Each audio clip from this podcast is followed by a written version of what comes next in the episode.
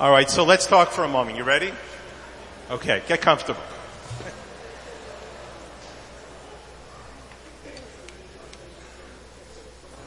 All of the major Jewish population surveys tell us a few things. Number one,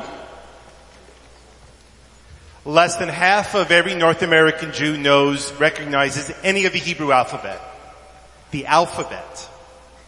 Less than 30% of North American Jews can understand the Hebrew words that they may read in the Haggadah or in a Siddur. What I'm actually saying to you is, is that the most highly educated, successful Jewish community in the history of Jewish history is on the precipice of completely not understanding the language that they come from. Which then begs the next question. What's the next question? Why don't we just do everything in English? Like why keep the Hebrew if nobody understands it?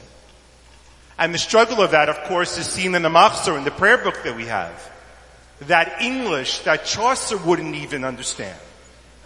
And what it really is, is that there's an element of the prayers that are so incomprehensible in terms of translation that even the English struggles to capture it.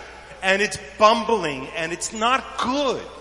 I look at it and say to myself, what is that? So then why do we keep this language? Why don't we flip over to English? The Catholic Church did it. The Second Vatican Council of 1962, they went from Latin to English. Why do we keep Hebrew?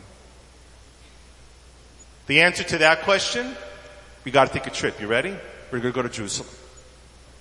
On a beautiful leafy street in the German colony called Klausner Street was the home where Israel's only Nobel Prize laureate for literature lived.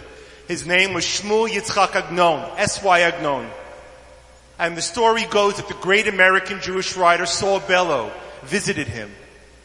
It was a Shabbat afternoon. And they spoke about literature and language and the Jews and Israel. And the sun was setting and it was pastel filled.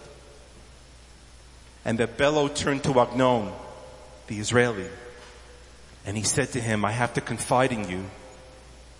There are some, sometimes I wake up in the middle of the night and I am gripped by a fear that my writing will be forgotten.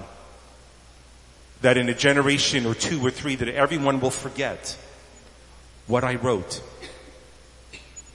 And Agnon turned to him and said, are your writings translated in Hebrew? And Bellow said they are.